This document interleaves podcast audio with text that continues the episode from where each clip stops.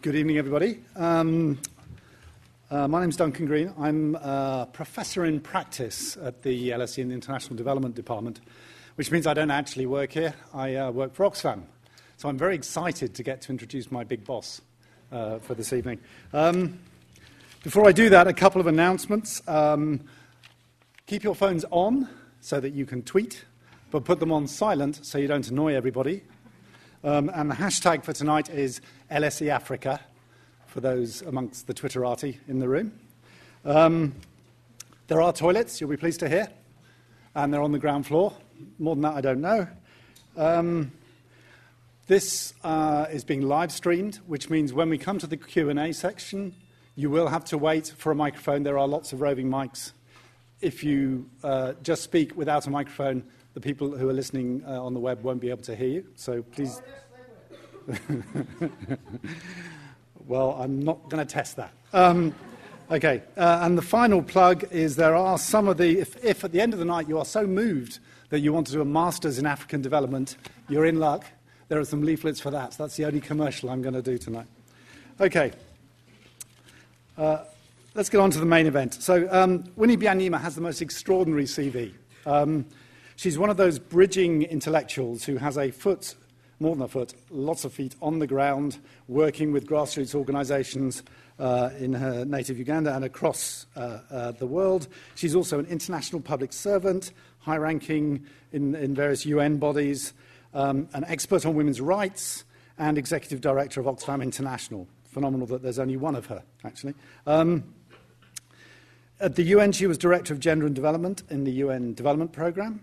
Um, and uh, she was co chair of the 2015 Davos World Economic Forum. And she's just come back from a busy couple of weeks at the uh, UN Sustainable Development Goals Summit in New York, and then the World Bank annual meetings in Peru. So um, you're in the UK. Yeah, okay, fine. Uh, just, just checking. Um, okay, so she's going to speak for about 45 minutes, and then we'll take bunches of questions uh, and, and, take it from there. We'll aim to end by 8 o'clock. Winnie Byanyima.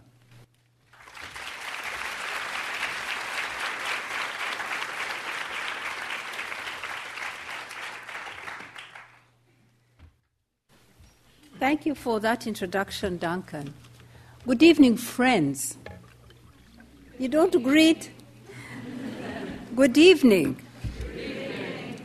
Well, I'm delighted and I'm truly honored to be invited to speak at your university, the London School of Economics.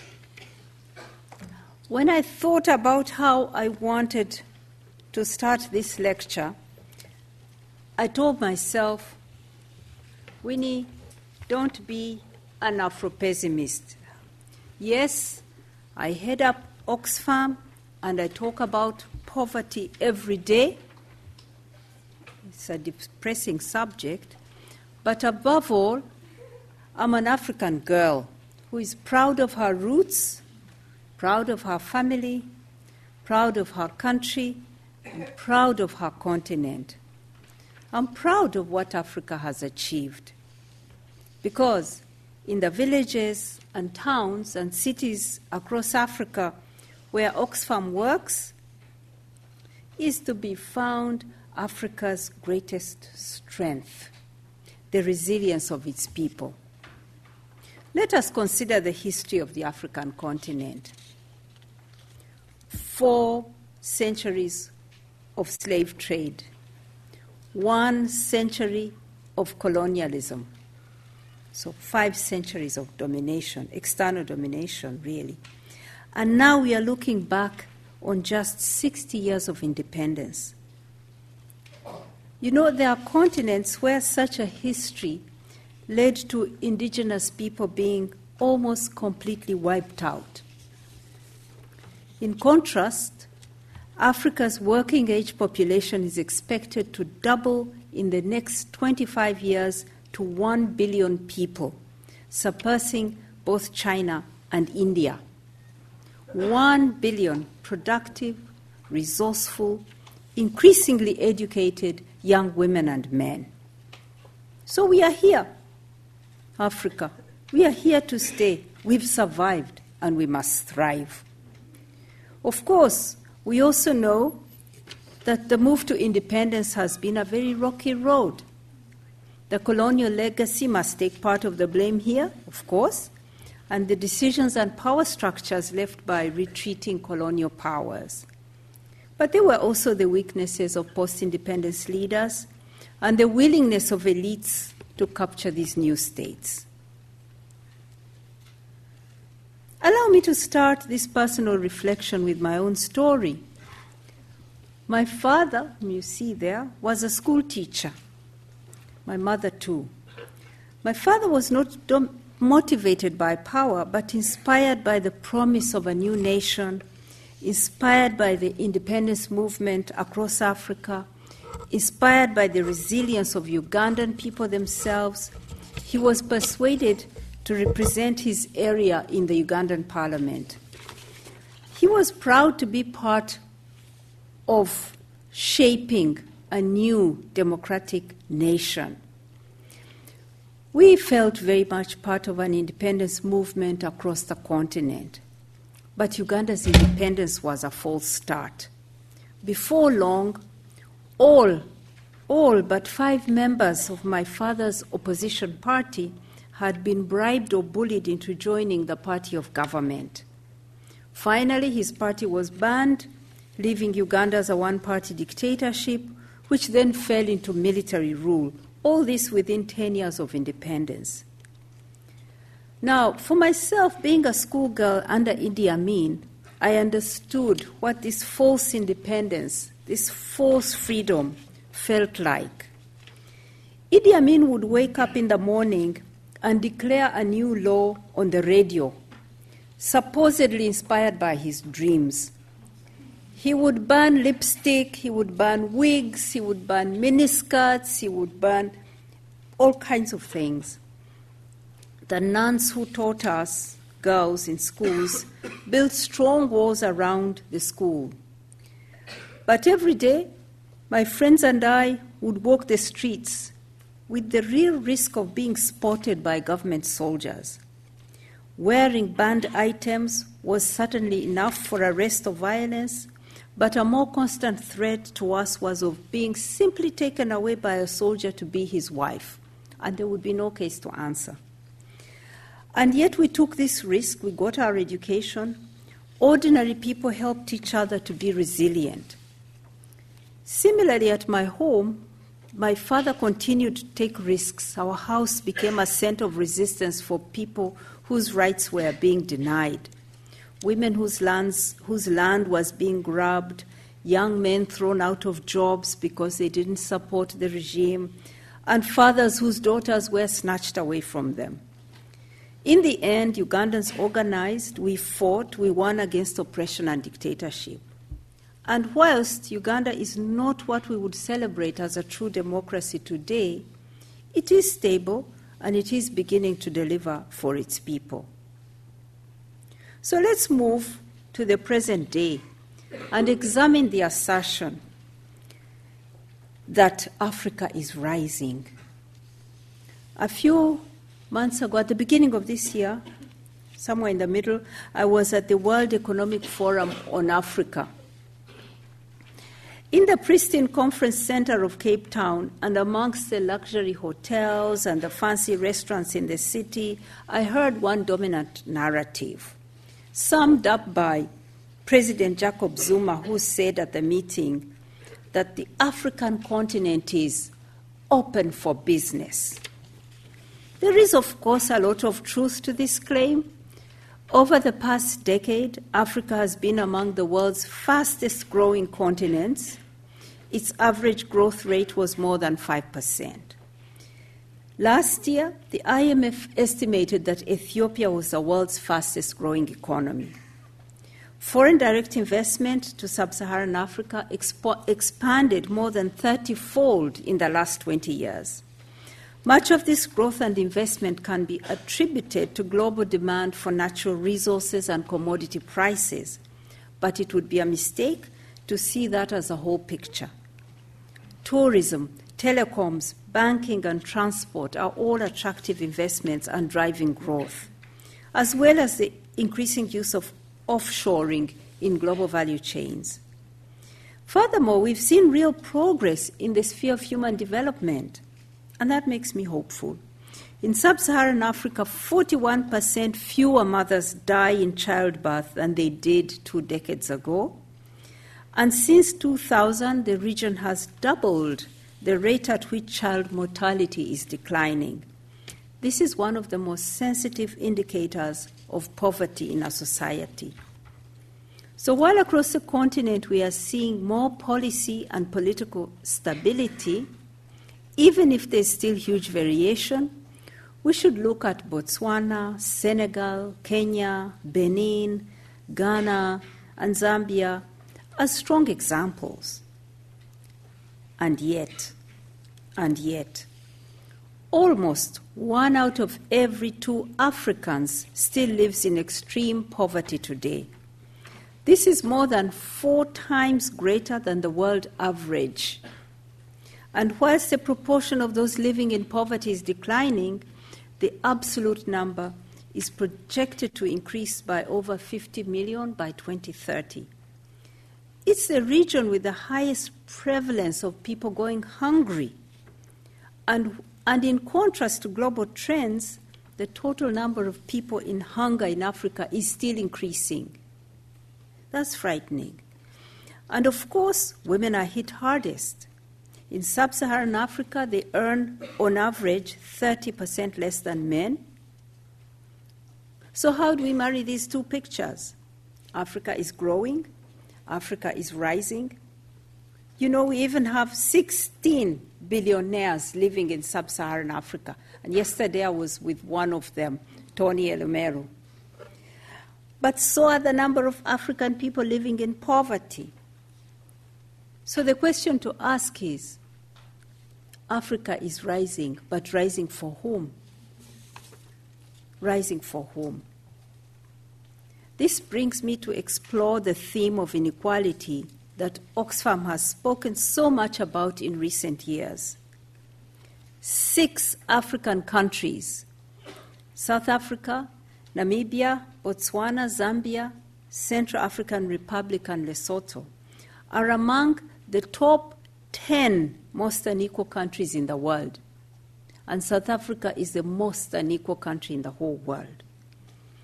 And the World Bank said this year that in Africa, just 10 people, 10 people have the same wealth as the poorest half of the African population.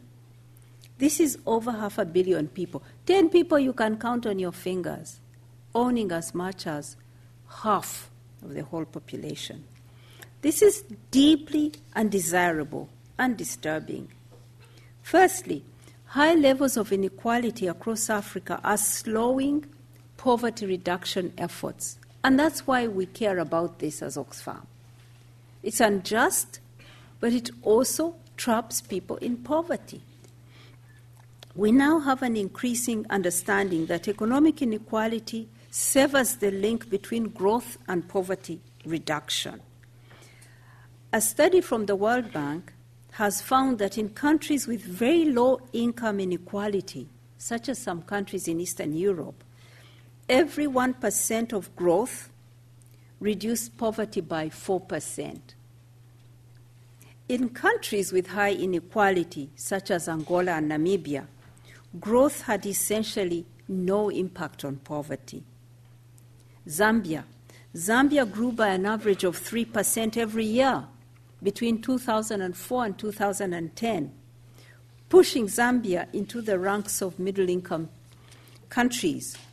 Despite this growth, the number of people living below the dollar 25 cents poverty line grew from 65% to 74%. So numbers of poor were rising as growth was increasing. Distribution of income can have an effect on a wider set of poverty outcomes too. Take the example of Bangladesh and, Nigeria. I like citing this. Both are low income countries, although recently Nigeria declared itself middle income. Bangladesh is the poorer of the two, but it is far more equal than Nigeria.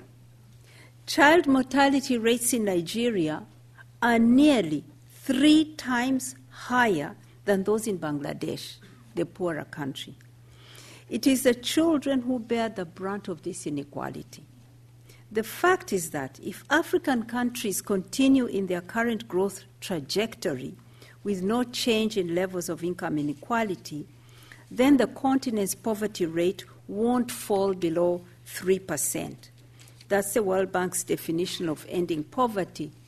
This will not happen until 2075. Secondly, economic inequality compounds gender inequality. And this matters very much. When I think about the position of women in Africa, I think of this woman, Jane, and her story. Jane is 75 years old. She's my mother's goddaughter. She attended every one of my mother's births, including my own, six of us.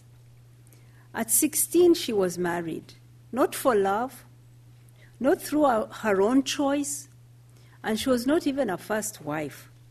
Her husband married her for her labor. He needed more help on his land. Here she lived a hard life, she was a successful farmer, but all her products went to her husband. She owned nothing. Jane lost three of her children before the age of five through illnesses and diseases that she would have been able to combat if she had not been so poor. Her husband died in 2005.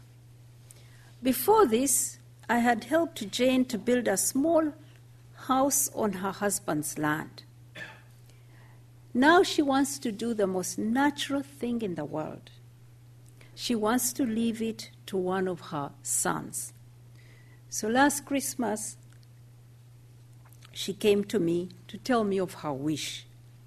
Now, under Ugandan law, she should be able to do this. She has a right to the land of her husband and the house she built on it. She has a right to it under the law. However, as a second wife, Tradition dictates that she cannot, that the land belongs to the son of the first wife. When she came to me asking for money to buy the land back from her stepson, I challenged her. I said, Why pay for what is already yours? The law says it's yours. It's your husband's land. He left it for you. You can give it to your own son. She said, No. And her reason tells you a lot about the legacy of discrimination against women. She would not stand up for what was rightfully hers. Her life is regulated by tradition and custom.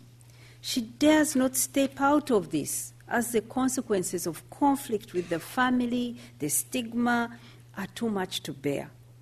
At best, she would be seen as a woman who does not respect custom. At worst, there could be violence, and that's what she feared.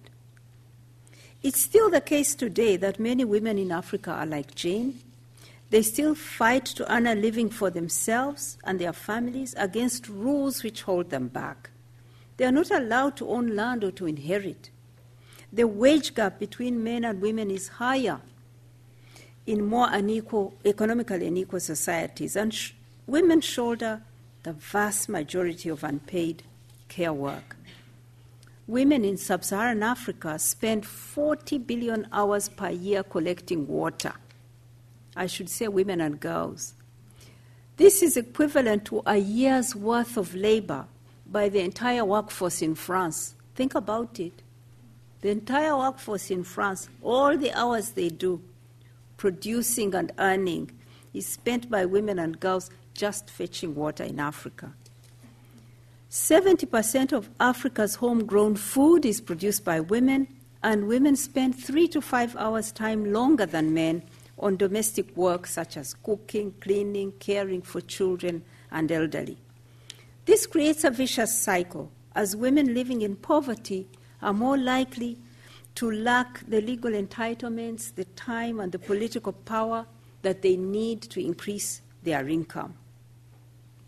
I think I'm telling you what you probably know. The problems with inequality are increasingly understood by policymakers, and that's hopeful. We are witnessing a change in thinking in recent years, as inequality is no longer seen as the unfortunate price to pay for economic growth. At the World Economic Forum in Davos, the quest for inclusive, inclusive growth was a strong theme. Similarly, where I've just come from, at the World Bank and the IMF annual meetings, and finding growth that delivers for all was the challenge left by Dr. Donald Kaberuka as he stepped down from his role as president of the African Development Bank this year. The IMF has evidenced this year how increasing the income share of the poor and the middle class actually increases growth, while a rising income share of the top 20% results in lower growth. This is the evidence from the IMF. So, solutions are beginning to be discussed to tackle inequality in Africa, and there are, and there are solutions that make sense. Much inequality is found in resource rich countries where the linkages between extractives and the rest of the economy are weak. Encouraging an industrial base and manufacturing to add value to our natural resources would be essential for job creation. Likewise, investing in agriculture would reach 75% of Africa's poor who live in rural areas, especially if this can be linked to demand from increasing urban, urban populations. There is an undoubted need for infrastructure and better regional integration to improve trade within African countries. And this has been a big issue raised by African policymakers to the aid community. Technology is increasingly seen as an opportunity for African governments, for African poverty reduction. It's commonly talked about leapfrogging. Leapfrogging is a term that policymakers use when they, they are talking about the hope of innovation by the private sector. And by the way, innovation is all the time being talked of as synonymous as being private sector driven, when in fact we know so much innovation is driven by the public sector, including universities such as yours. But anyway, innovation, telecommunications, decentralized energy will make up for poor infrastructure and lack of an industrial base. So, all these are solutions, and action is being taken to address the position of women and girls. Africa has what is considered by many to be the best and most progressive women's rights policy instrument in the Protocol on the Rights of African Women. It ought to come alive. There is merit to all these solutions and they should be pursued. But I'm concerned that these discussions are taking place without a strong analysis of the global power dynamics which have led to this increasing inequality or a willingness to tackle those who benefit from the status quo. It's about power. The policy solutions are easy to come up with. Can sit in the universities and think of them and write them out. But you have to tackle power. To explore these power dynamics, let me take you back to that picture of foreign direct investment flowing into Africa. And I want to temper that picture slightly. Because for all this money flowing into Africa, far more flows out to the rest of the world. A recent report by the high level panel on illicit financial flows, led by former South African President Thabo Mbeki, found that in 2010 alone, multinational companies were responsible for around $40 billion leaving the continent as a result of trade mispricing alone. Trade mispricing is just one of the many ways that companies can avoid paying their taxes quite legally. Add to this the issue of generous tax breaks, incentives, tax holidays negotiated by multinational companies.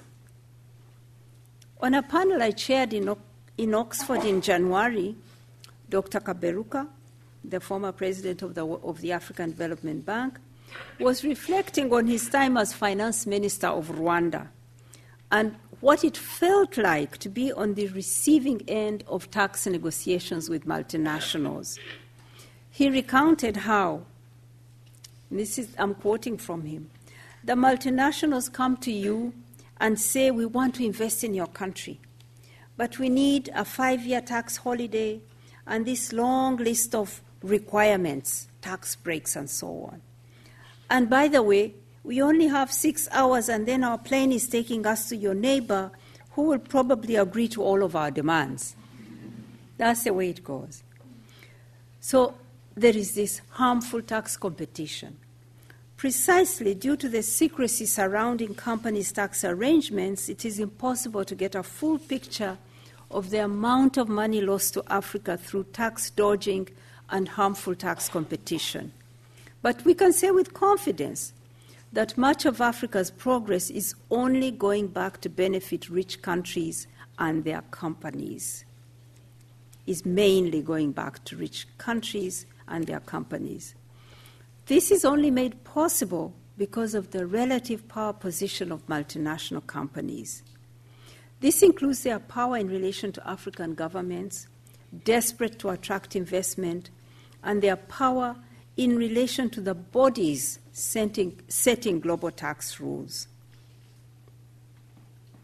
The OECD, soon after the financial crisis, the global financial crisis, the G20 sat down and decided that it was time to plug all the loopholes that enable multinationals to get away without paying their fair share of taxes. And they asked the OECD to lead a process of global tax reform. The current global tax system has existed for 90 years or so, and it was designed at a time when there was no globalization, technological change, as has happened now, hadn't happened national bo- companies worked within national borders. Things have changed. It's not fit for purpose, and that's why companies can cheat. So there was a need for global tax reform to make it fit for purpose in a world that has changed. But the OECD process is called base erosion and profit shifting that has gone on for the last two years and has made some a plan on how to fix this global tax system that is leaking has involved only one third of the countries. Two thirds of the countries have been missing in this discussion, particularly developing countries whose issues remain unaddressed, such as this question of tax reform, of harmful tax competition. So, unsurprisingly, now the OECD action plan is out. It doesn't do nearly enough to meet the needs of developing countries. That's why Oxfam and other international NGOs are putting so much of our campaigning resource behind tax and calling for a truly inclusive process to write global tax rules. If multinationals can run rings around our tax systems to avoid paying tax where they really earn their money, if countries continue to compete to offer the lowest tax rates and most beneficial tax deals to attract investment, then we'll continue in a spiral to the bottom, a tax war. That means we cannot tackle poverty and inequality.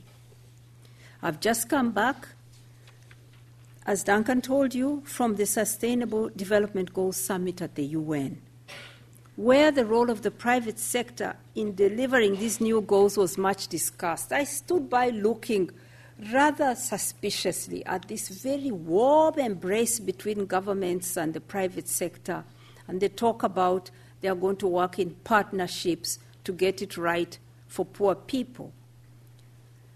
Companies are proud of creating employment in developing countries, but for that pride in job creation to be justified, those jobs must be of good quality. They must pay well. Unfortunately, we see that more and more economic value is going to executives and shareholders and less and less to workers. Bosses of British supermarkets, such as Tesco, enjoyed a quadrupling in pay from 1 million pounds to over 4.2 million pounds between 1999 and 2010 in one year. While garment workers from poor countries across the world have seen the real value of their wages go down. Oxfam conducted our own study into value chains involving multinational and local companies. And we have found that all too often, work is not a route out of poverty, but is trapping people into poverty. In Malawi, where the tea industry has been going for over 100 years, the wages of tea pickers were only about 35% of the estimated local living wage, not nearly enough for food, clothing, housing, and any other spending. In Kenya, we looked at the cut flowers and green beans sectors, which provide significant export value. Most jobs were poor quality and gave very low wages, especially for women. For every pound spent on cut flowers in the UK, think about the flowers you buy for your girlfriend, your boyfriend. The growers back in Kenya receive just seven pence for every one pound. For a pound's worth of green beans, it's even lower, just five pence. Five pence out of a hundred pence. If just five pence were added to a four pound bouquet of flowers, which I know you can afford, from your local ASDA, wages for workers could be doubled could be doubled with just five pence more added to a four pound bouquet. The wages for workers could be doubled. It's clear to me, therefore, that any talk of inclusive growth in Africa from its political leaders must be accompanied by a willingness to tackle power and vested interest and the global rules that keep people poor. My own journey from that schoolgirl to now has taken me through many roles from being from graduating as an aeronautical engineer in this country to politics to diplomacy. For 10 years i was a member of the ugandan parliament to working at the african union the united nations development program. I'm proud for all the achievements i have made and grateful for the opportunities. But it is with oxfam that I feel I can do the most to challenge the elite capture of power that lies at the root of so much poverty and inequality. I love this job because I can talk truth to power. It does get me in trouble here and there, but well, not so much. The solution to this imbalance of power, this abuse of power, lies with organized citizens. I'm proud that Oxfam supports African civil society to assert itself and claim its rightful space. As an international NGO, we have the opportunity to link African local civil society movements and build solidarity across countries. I was with them at the UN summit with African organi- leaders of organizations, women's organizations, farmers' organizations I do believe that it's through solidarity that the excluded and unheard can create a groundswell of power. In a world in which power and poverty is changing, the inequality challenge is significant enough that Oxfam itself is radically changing to get the best outcome for the poor and vulnerable. We are moving on from what we see as an old model that says all the thinking and fundraising and campaigning is led from rich countries like the UK in the north and implemented in the south. We are building Oxfams in southern countries that can raise their own funds, run their own programs, make their own alliances, lobby their own governments and businesses. That's the future. And bringing this back to Africa, that's why, after being situated in Oxford since our inception more than 75 years ago, We are now relocating our international headquarters to Nairobi in the coming years.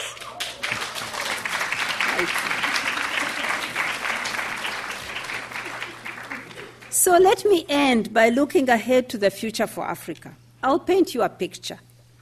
Africa, the youngest region in the world, and of course, the oldest one as well.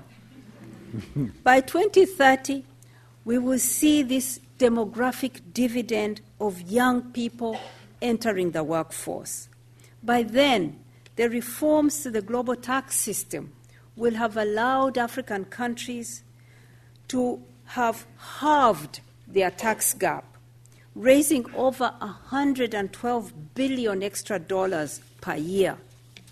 Spurred by active civil society groups and the direction set by the Sustainable Development Goals, this money is directed at health, education, and social protection. It is spent on investing in agriculture and in infrastructure to link up and light up the African continent. This has enabled young people to create products and services and enterprising solutions which have helped to address poverty across the whole region. In cities from Nairobi to Accra, these young urban workers are fed by Africa's booming agricultural sector, where small farmers have been able to respond to growing domestic demand and resist the encroachment of global agribusiness. Nairobi has grown to become the Silicon Valley of Africa as other cities emerge as centers for technological innovation. Africa is not just a continent of consumers, but a contributor of innovation and global knowledge. Climate finance is flowing into Africa too, protecting the poorest as they seek to adapt to the inevitab- inevitability of global warming, but also supporting African businesses to lead in renewable power generation. African culture is thriving, and there is a true African renaissance. 20 heads of state are women, including from previously conflict affected states who have followed through on commitments to women at the heart of peace building. African universities are hotbeds of innovation and political activism. Yeah, yeah. As young students are inspired by the declining power of the old elites, like my own Yoweri Museveni, to debate and create their continent's future. In every country, the gap between the rich and poor is decreasing, leading to stable growth and a decline in conflict in the region. And Africa at peace with itself, peace with the world, and with people living in dignity. Thank you very much.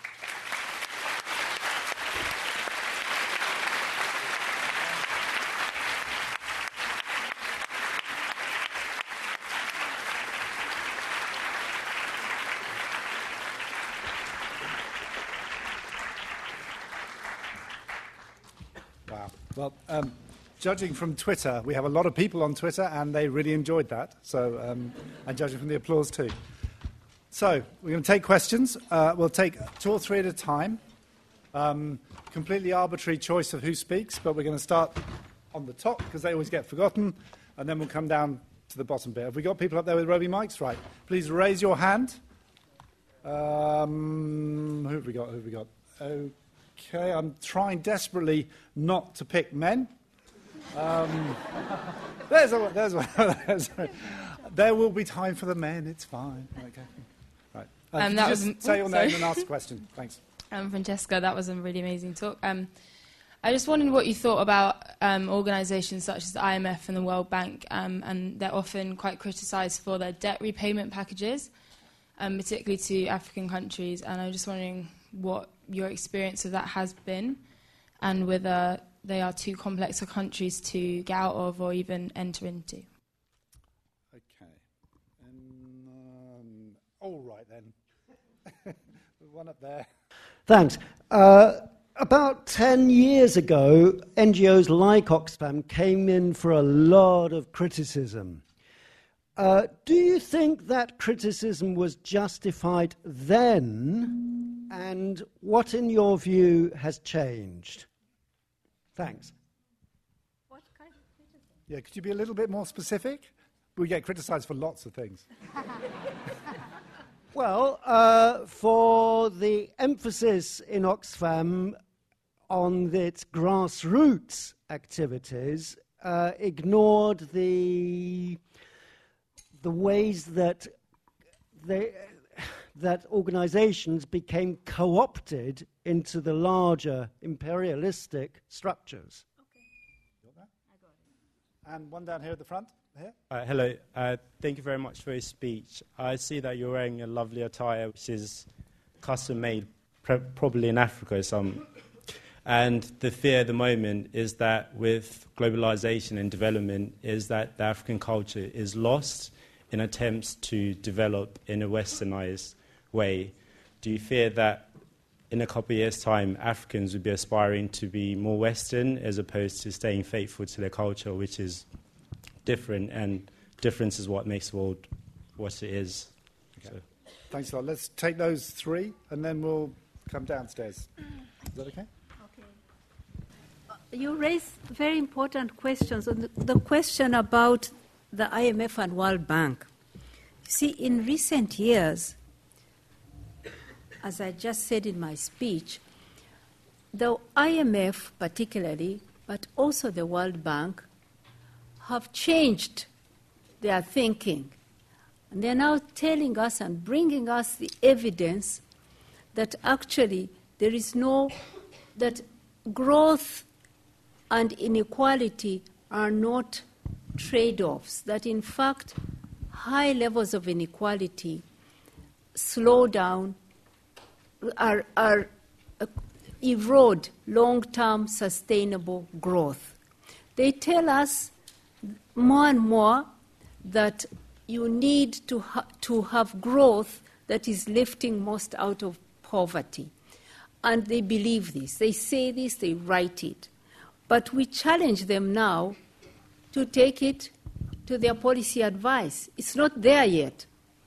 Their advice to governments and their lending to governments it's not, is not informed by this new thinking. And that's why I go to their meetings. That's why I'm coming from Lima to challenge them to take the new thinking that's really going away from the orthodox economics, trickle down economics, that you must, must first grow and then redistribute, to now a thinking that you actually need to f- pursue a growth model that is inclusive, that's lifting most out of poverty.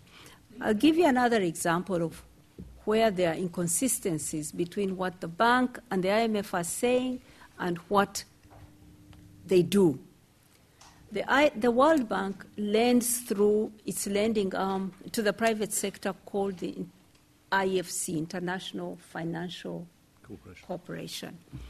The IFC will lend to companies, and companies will go and take on huge infrastructure projects and so on. Oxfam follows these projects and finds that these large projects displace people, grab land from people. When people resist, they are even killed. They, they, they, they damage the environment.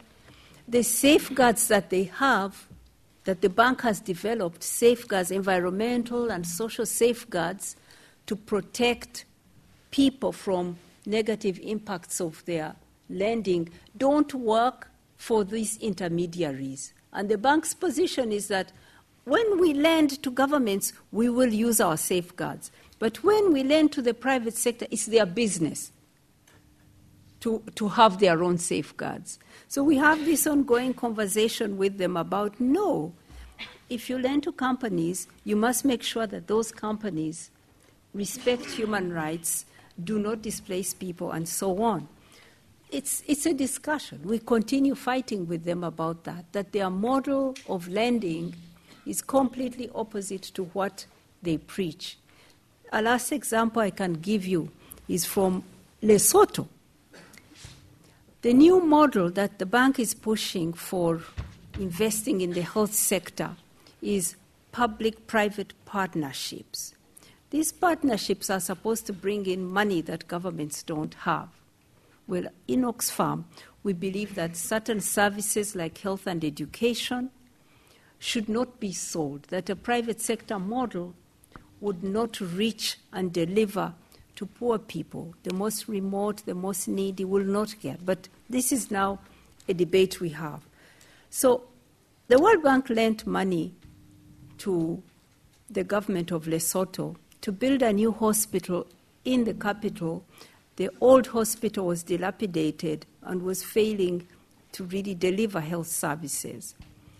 So the, the model that was the model that was agreed was that Lesotho would find a private company that would build the hospital, charge the government, the government would pay it over an 18 year period, and meanwhile, the, hosp- the company would make back its money first by giving a free service to a number of inpatients and outpatients for the government, but then charge others and make the money back, as well as getting paid by the government. That was the deal.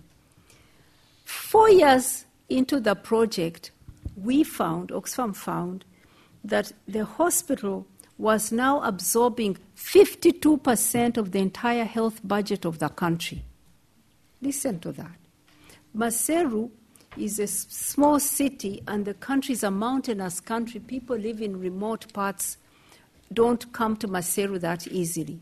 The country is hit, was hit hard by HIV/AIDS. It's a sick population, but now half the resources of the of the health are now concentrated in one hospital in Maseru, benefiting mainly urban people who are better off and who can reach the service. Besides, the company is being paid handsomely and charging other people who can afford. So it's a good investment for the company, but a bad investment for the country. We've challenged the bank. We've said this is not a model which works. We've shown the evidence. And we are now getting some signs that the bank is not pushing the model hard on other African countries. This is just to agree with you that the international financial institutions are far they are now singing the song. They are joining us in saying inequality is bad and uh, not just bad because it's unjust and against human rights, but that it's also bad for growth. But they've not translated it into their practice, either the lending or the policy advice. And we keep fighting with them over that. Join us. The, the criticism of NGOs yes, NGOs were criticized but I have to say that the change that we are going through as Oxfam is not in response to criticism. It is our own internal analysis of how to change the world, what we need to do to be able to have our highest impact on poverty and injustice. And when we looked at the world, we see that the world has changed since Oxfam was founded. Poverty has shifted. It's not in the poorest, low income countries. The majority of poor people are in middle income countries. India alone has double the number of poor people than the entire sub Saharan Africa. And it's a rich country. Nigeria, as I've told you, declared itself middle income. But one out of every two Nigerians lives in poverty. So, how can we have an impact there. We found that in these rich countries, we cannot work in the old way of taking projects like digging wells, like building classrooms, building clinics. No, these countries can afford these things. They just don't prioritize them. There's political capture. The resources of the country are not going towards the objectives of re- eradicating poverty. So we found that the way for us to make a difference is to shift away from digging wells and building classrooms, which we knew how to do, and move towards influencing, supporting movements to influence those governments to invest in the lives of the poor.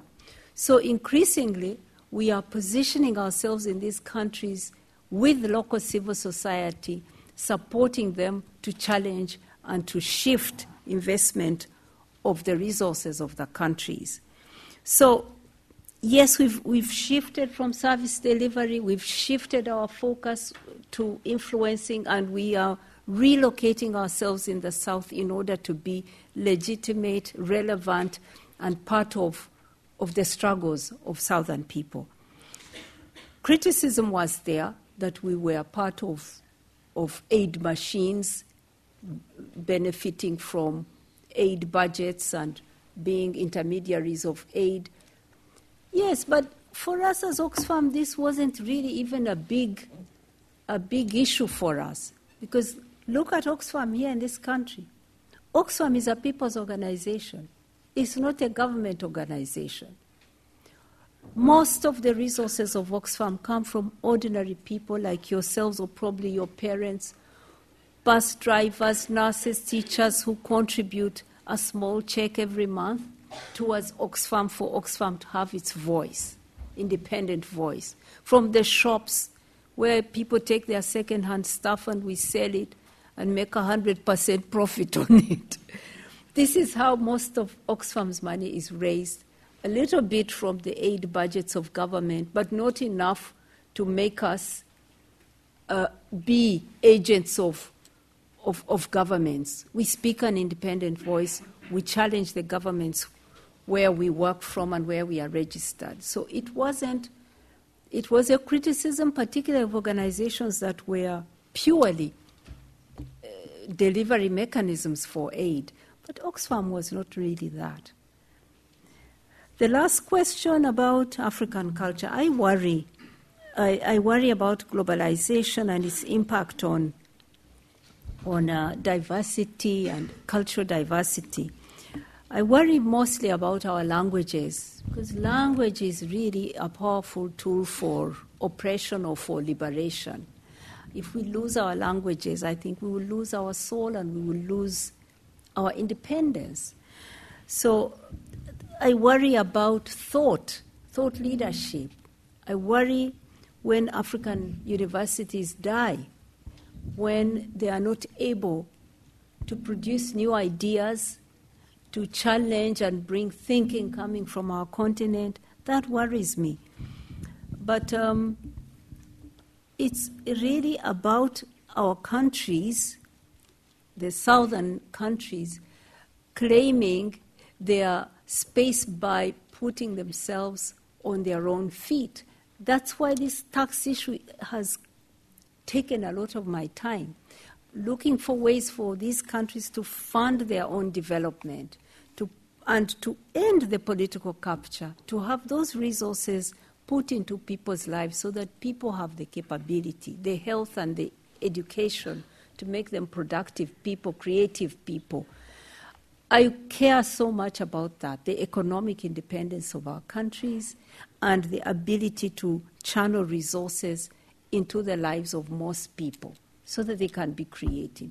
Creativity is what will achieve that balance because globalization, the, the media is there, it's just a tool. Everybody can put their stuff there online. But if you have no stuff to put there, then you're in trouble.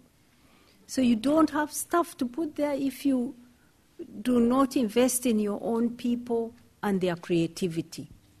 So that is what I think. I worry about uh, cultural domination, yes, I do. But I, I go back to, to the, this issue of economic independence.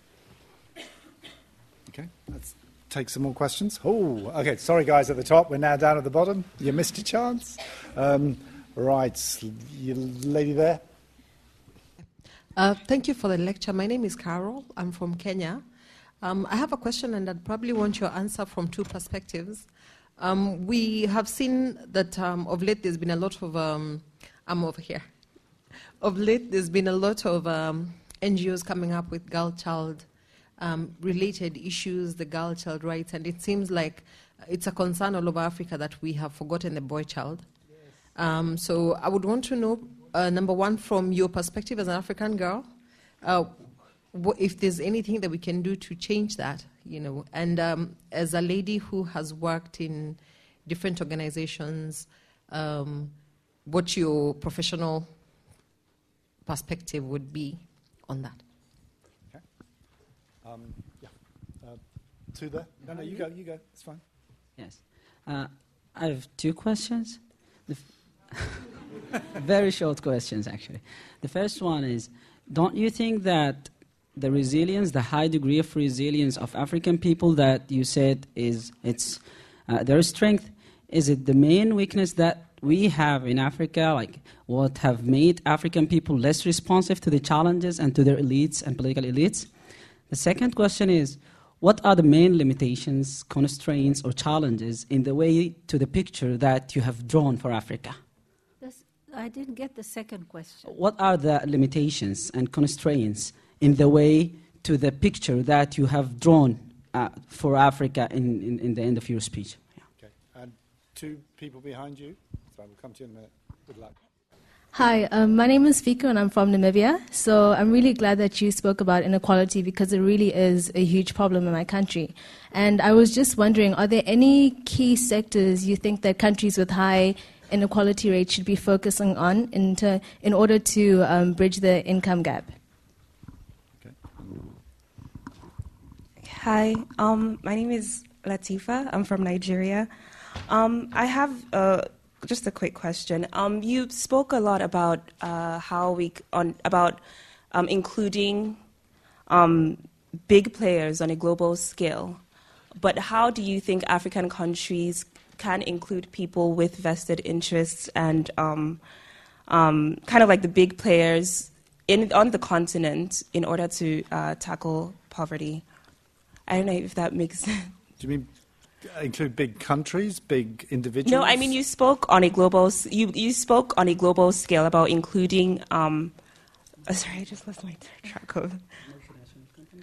Yeah, no, I mean you spoke on a global scale about including um, people with vested interests in um, uh, tackling the uh, poverty situation in Africa. But how do you think Africa can take responsibility within the continent itself, like each country taking responsibility for poverty on the continent? I don't know if that makes sense.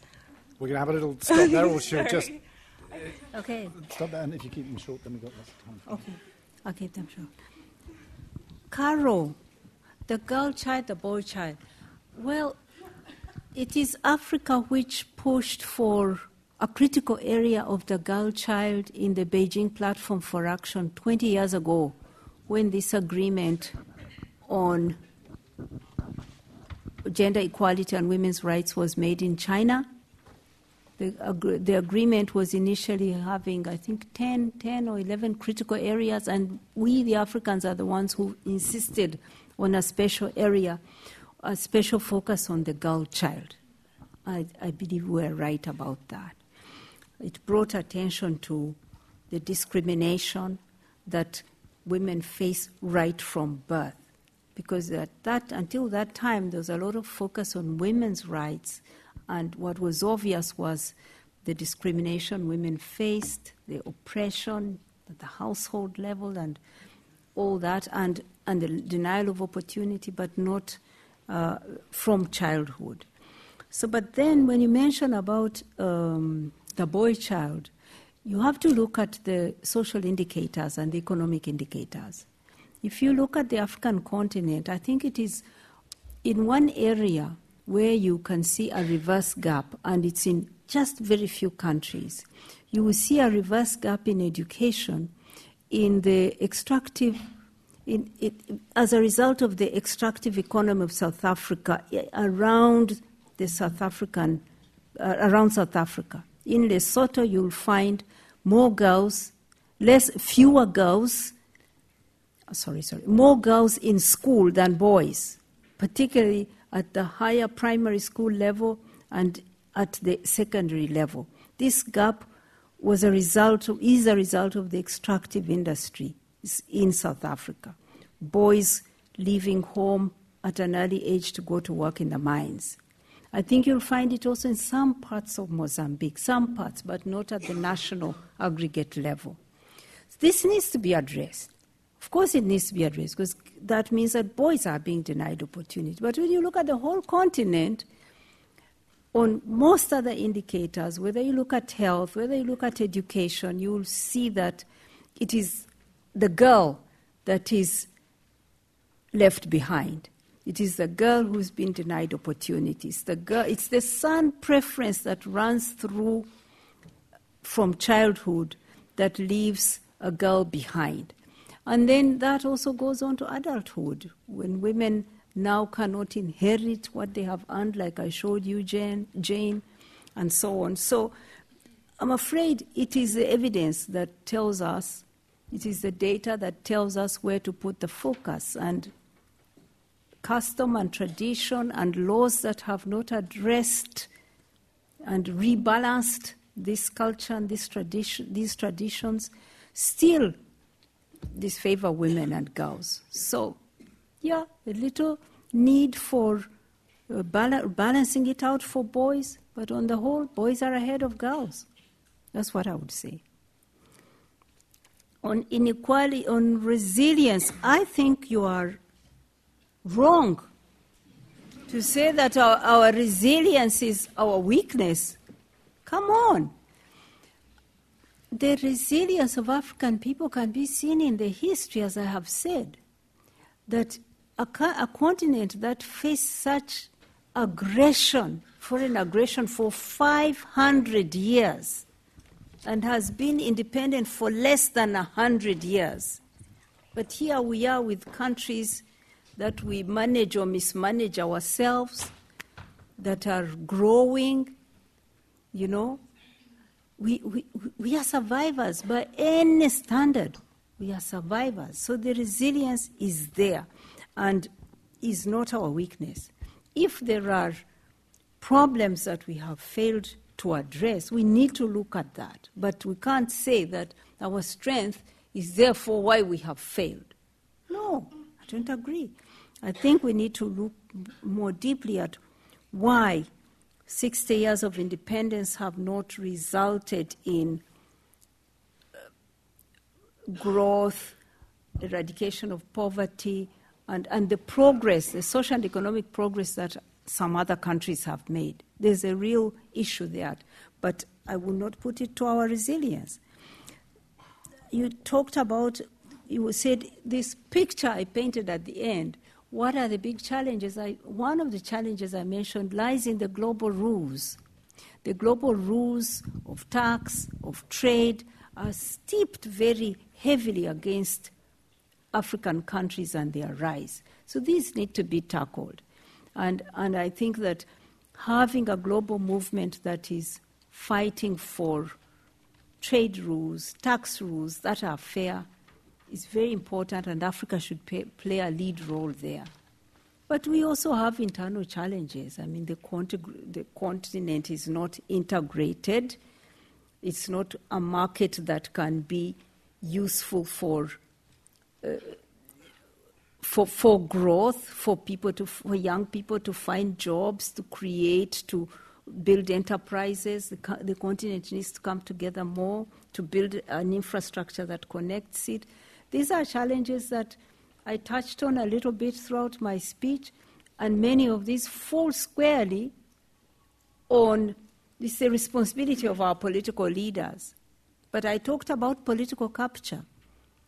That until they stop working for narrow interests of a few, the few companies that come and even bribe them sometimes or arm twist them, until their focus is on the majority of the people and eradicate, lifting everyone from poverty, this political capture will leave us where we are.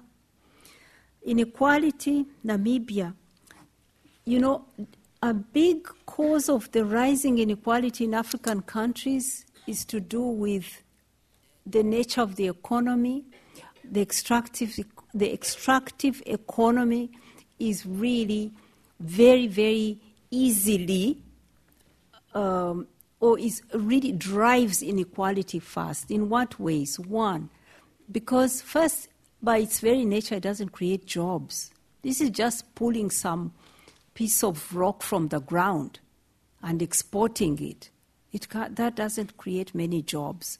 So, but the money comes to the government. When the money comes to the government, then the governments tend to be unaccountable to the people because they get the proceeds directly. They are not taxing people, and people don't hold them accountable. So they run away with the wealth of the country. So extractives are really easily captured by elites, leaving citizens disempowered. That's what's happened in our countries. But also, there are the external forces that I've mentioned where companies have such a force of their own and are able to negotiate to run away with the mineral without paying their fair share of taxes. That's also in the global tax rules that are not helpful to African countries. So, the third part, which is related, is that when the proceeds come, the allocation of those resources is not done in a democratic and transparent way. So, resources that could go to make people capable and productive through health, through education, through social protection, end up being misspent or spent on non priorities like strong polices and armies and huge administrations and so on. So, demo- lack of democratic decision making is another factor that drives inequality in our country. So, why, what would we do? As I say, it's organizing. It's organizing against political capture, it's organizing to have transparency of resources and how they are contracts and how they are made, resources, how they are collected, and how they are allocated. There are no shortcuts. It's about people taking charge and controlling their destiny by holding their leaders accountable. That is the same answer to your question that really African countries, within our countries, citizens need to rise. And we are more educated. We are a young population. You are the majority, the younger people in our countries. Some of our countries have 60% of the population below the age of 15 or so, something like that. So it's about young people rising and using the tools of technology to assert themselves and demand that governments work on the interest of the majority, not for a, a narrow elite. Keep going? Yeah. Okay, fantastic. Um, okay, sorry, the ground floor definitely has won this one. They've got lots of hands up. So we'll um, uh, start over there and go around the back. Yep. yep, uh, you choose. Thank you. Um, my question is about the picture of Jane that you showed and some comment about the, uh, the, the boy child. Having grown up personally in Uganda, I, I saw that there was uh, a move to increase girls' education by subsidizing their uh, intake on an expense that we actually remained with the syllabus that promoted the stereotype of um, what a girl can do rather than changing the attitudes. So I, I want you to comment about what um, maybe, for example, Oxfam is trying to do to change the stereotype um, syllabuses of education that put a girl can do this and a girl cannot do that. Because I, I know that the reason girls weren't performing very well was amount of tasks they were doing and boys were literally relaxing and able to do well in schools. Okay, thanks. Is the woman just in front of him? I was wondering how you assess the current state of white and black people living together, or are they really mixing up, or are they just living next to each other? Any country in particular? Do, do you mean in the. In no, actually, just Africa as, as okay. a whole. Fine. Um, okay, let's take a couple here, and then we're going to. This, I'm sorry, everybody. We'll have to do this on Twitter or something. Yeah, these, these two here. It'll be both of you. Um, during the Financing for Development conference, uh, most of the NGOs were looking for uh, the outcome, outcome document um, uh, addressing an international tax reform body, but this didn't happen. So, how, with, with lack of political will, how else can we address this issue of tax injustice in Africa? Okay, that wasn't a planted question, okay? Um, um, I just wanted to ask that you ended your speech by saying that we're a hotbed of new ideas and we're attracting new investors. Um, the focus in 2015 has really been on Kenya, particularly following the GES summit, uh, where Obama gifted um, um new investors and entrepreneurs with one one US billion or something like that. So, can you comment on that? And can you say that this is an incentive for young people to actually come up with new ideas to grow their businesses? Okay, there's a woman here who's going to die if she doesn't ask the question. So. Thank you for recognizing that fact. I don't want to die in time yet. Yes, I'm from Museveni land. Yes, just like you. And uh, he's about to declare Uganda middle income country in 2017. I'm sure you know that. That's two years, two years away. Do you think that's possible, considering what's going on? And then what do you think about electing poor people into power? Because it's happening so much in Uganda that we have a lot of corruption, and every time we elect someone into power, you see they're out to get, you know, whatever they can suck out of the economy. We are really electing poor people. And you talked of Botswana. These are countries which had rich people get into power. I know the rich can also be corrupt and stuff, but at least you see when they got there, they had their money and they looked out for others. But our politicians are, are kind of a joke.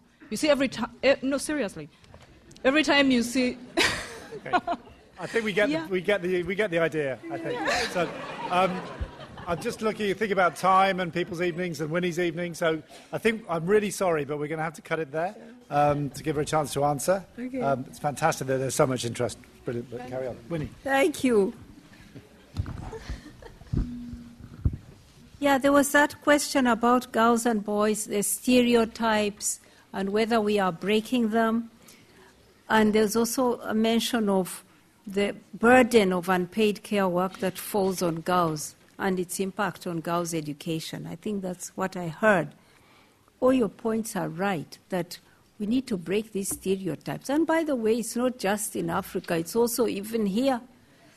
Even here, I think that um, you can find in, in many universities in the north that you still don't have parity of numbers in, in science and engineering and mathematics courses.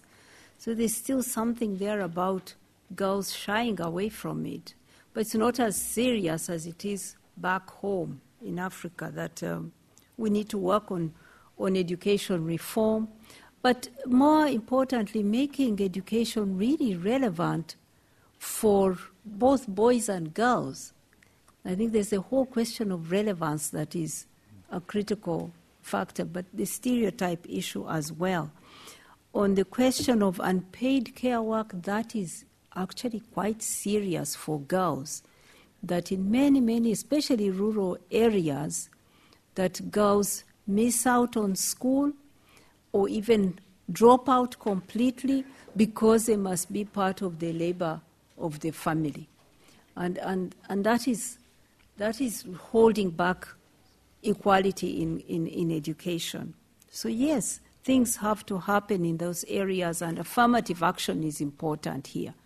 There has to be incentives for families to end this son preference thing. So if it means paying, giving a subsidy for a girl to stay in school, then so be it. If it means allowing them to enter certain courses where normally they would, at a lower grade, even that I support allowing them entry, special entry into certain courses in order to equalize, so be it. White and black people, my friend, here in Africa, we don't know a lot about race. When I came here, I was a refugee, I was 17. I wasn't aware that I was black. I did I, I was not aware of race. Our societies are very homogeneous. Huh? The, the minorities are there, but they are not. It's, most people will grow, in a rural, grow up in a rural area without ever seeing somebody who is different from them.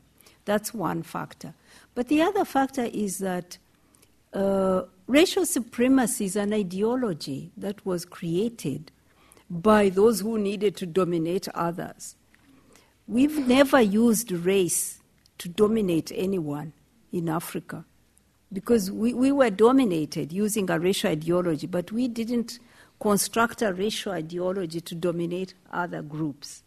So you will find that in many parts of Africa, people will generally treat somebody who is different as interesting, curious, person to look after and take care of.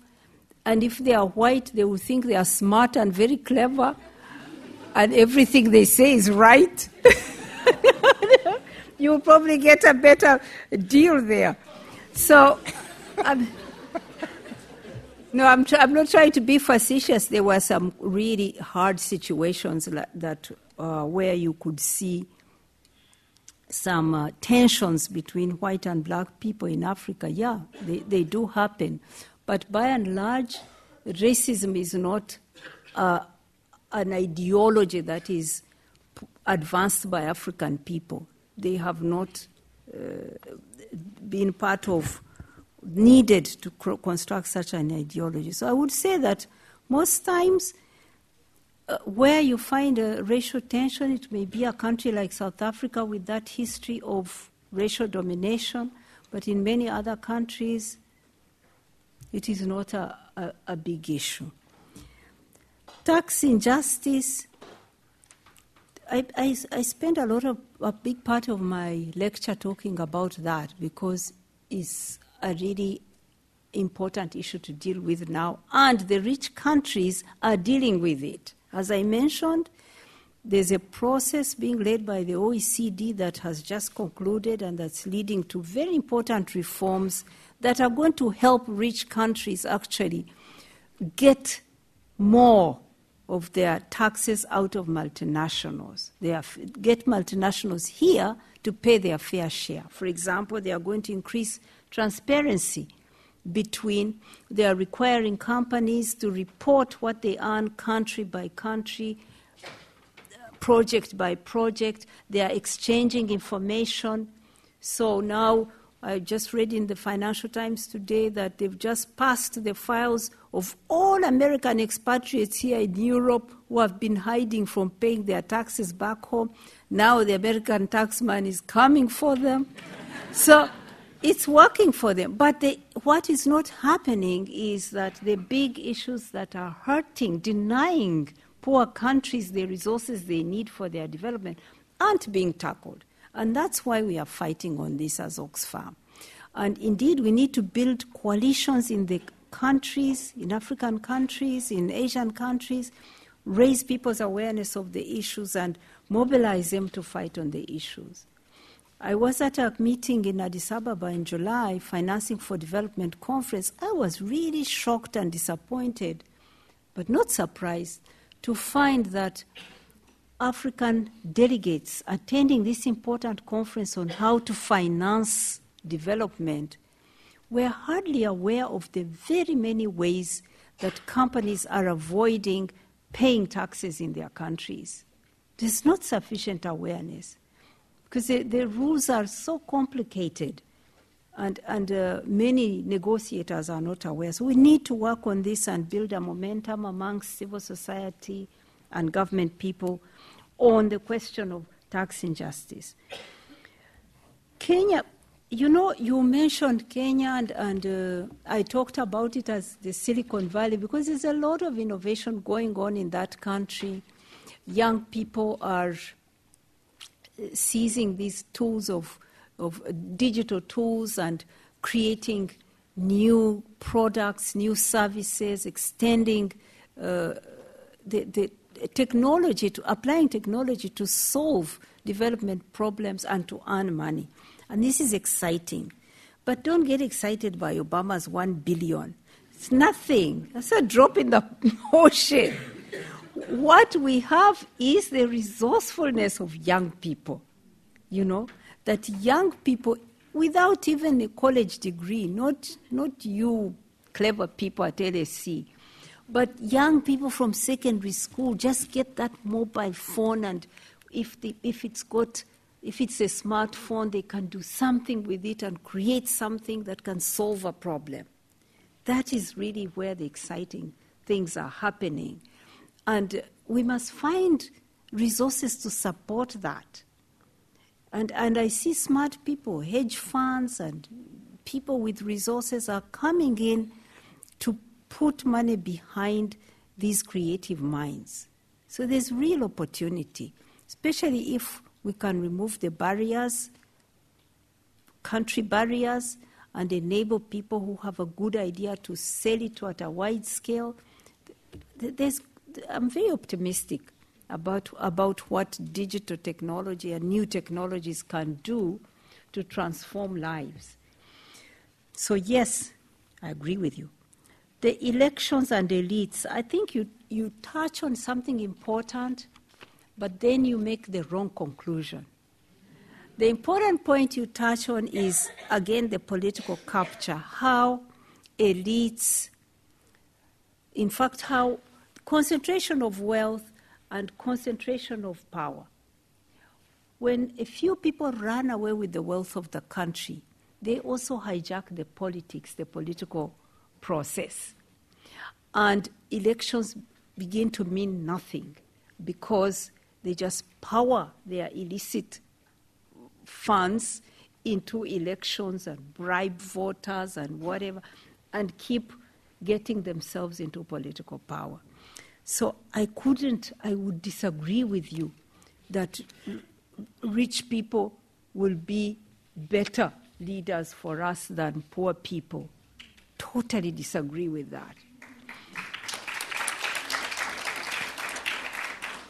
I think our leaders will be as good as we are in holding them accountable, whether they are rich or poor. And leadership will be good if it is as representative as possible, if it reflects the diversity in the society. So, a system which enables people of every ethnicity, men and women, young and old, to be part of the decision making is a rich system, a good system for leadership. But for that to happen, we must decouple money from politics.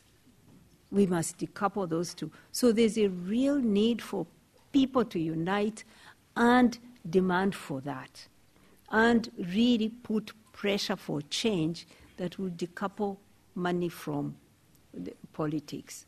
And then also to have inclusivity, to make sure that you level the ground and enable people of all shades to be part of the decision making. So don't have any hope in rich people. In fact, they only take care of themselves. Thank you so much. Two words Donald Trump. Okay? So, um, all right. So, right. So, in, in LSE terms, demand has massively exceeded supply in terms of Winnie's time. So, um, if it's okay with you, I'm going to ask her to come back at some point and keep going. Uh, do you think that's a good idea? Yeah, I'll try and bend her arm over dinner. All right. So,